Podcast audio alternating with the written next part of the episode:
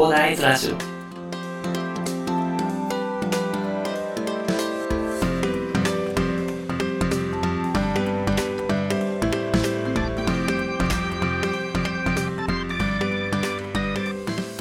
はい、おはようございます。こんにちは、こんばんは、広大です。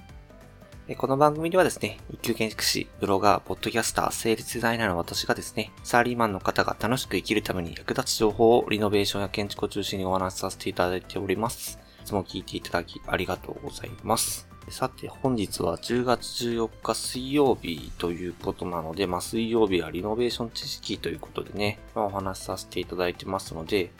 まあ、本日はですね、まあ当たり前なんですけど、まあ忘れがちなですね、まあリノベーション費用以外でかかる費用とかも含めて、まあそういう費用は考えましょうということでお話しさせていただこうかなと思うんですけど、多分、普通に想像すればわかることではあるんですけど、やっぱり忘れがちなのでね、一応あの、資金計画を立てるときに、まあ、資金計画というか、まず最初にリノベーションを考えるときにですね、まあ考えておいていただきたいなっていうことをですね、お話しさせていただきたいなと思います。まず、まあ、総費用として、まあ、リノベ代が、まあ、必要だという話はあると思うんですけど、先日ですね、こんなつぶやきをしたんですよね。大規模なリノベーションやリフォームの場合は工事費とか以外にも仮住まい費用とかもかかるから注意が必要。総費用イコールリノベ代足す予期せぬ追加工事費でリノベ代の1割足す仮住まい代足す他ってイメージですね。ということでつぶやかせていただいたんですけど、まあ、ちょっとまあ、これはどういうことかということでお話しさせていただこうかなと思うんですけど、まあ、リノベ代がかかるのは、まあ、当たり前なことではあるんですけど、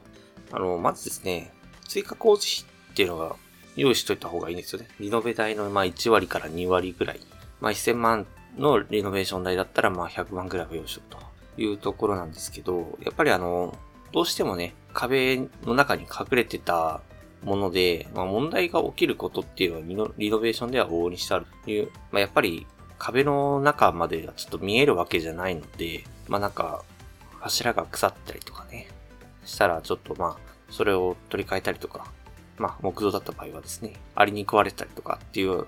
ことで、壁の中に隠れた価値というか、まあそれをなんとかしなきゃいけないっていうことでね、追加費用が発生する場合もありますのでね、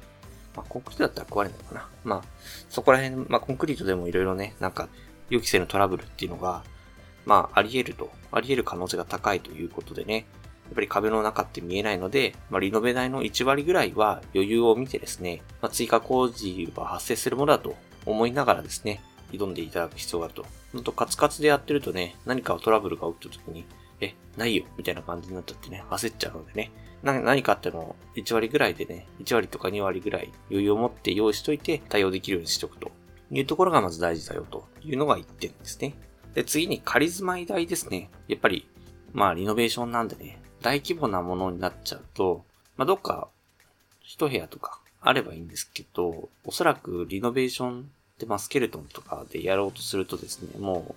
当たり前ですけど住めないんですよね。なので、仮住まいとして、どっか借りる必要があるというところなんですけど、やっぱり借りるにも敷金とか礼金とかもかかってくるし、でももちろん家賃とかもかかってくるんでね、それがどれぐらいかかるのかというところもあるので、やっぱり仮住まい代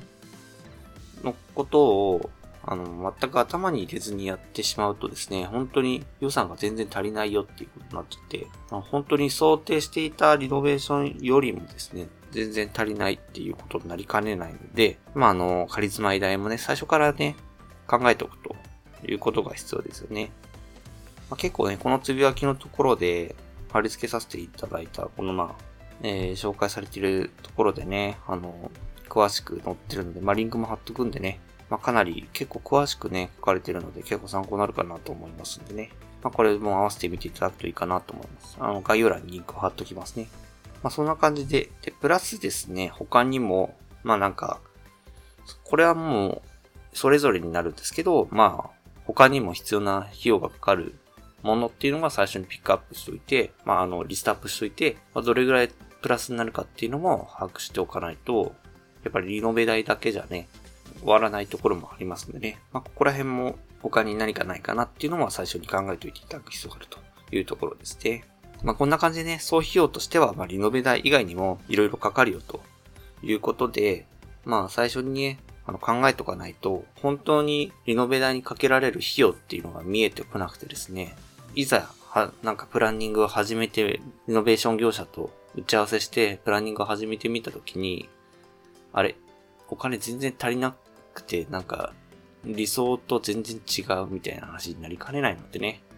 まあ、使える費用っていうのをね、まず最初に確認しておいて、まあ、リノベにどれぐらいお金がかけられて、どんなことが実現できるのかっていうのは、あと考えておいていただきたいなと思いましてですね。まあ、ちょっと当たり前なことではあるんですけれども、まあ、念のためね、あの、知らない、あ、ちょっと抜けて、頭から抜けてたっていうこともやり得るかなと思いましたのでね、お話しさせていただきました。では、本日はですね、えー、こんな感じでリノベーションにかかる費用は、リノベ代だけじゃないよということでお話しさせていただきました。では最後にお知らせです。この番組にはですね、皆さんが困っている悩みとか話してほしい内容など随時募集しております。コメント欄や Twitter の DM などでどしどし送ってください。Twitter とかのリンクは概要欄に貼っておきます。それでは今回はこんな感じで終わりにしたいと思います。このような形でね、皆さんの耳だけで役立つ情報をゲットできるように死に物狂いで情報をゲットして、毎日配信していきますので、ぜひフォロー、コメントのほどよろしくお願いいたします。では、最後までお付き合いいただきありがとうございました。本日も良い一日をお過ごしください。それでは。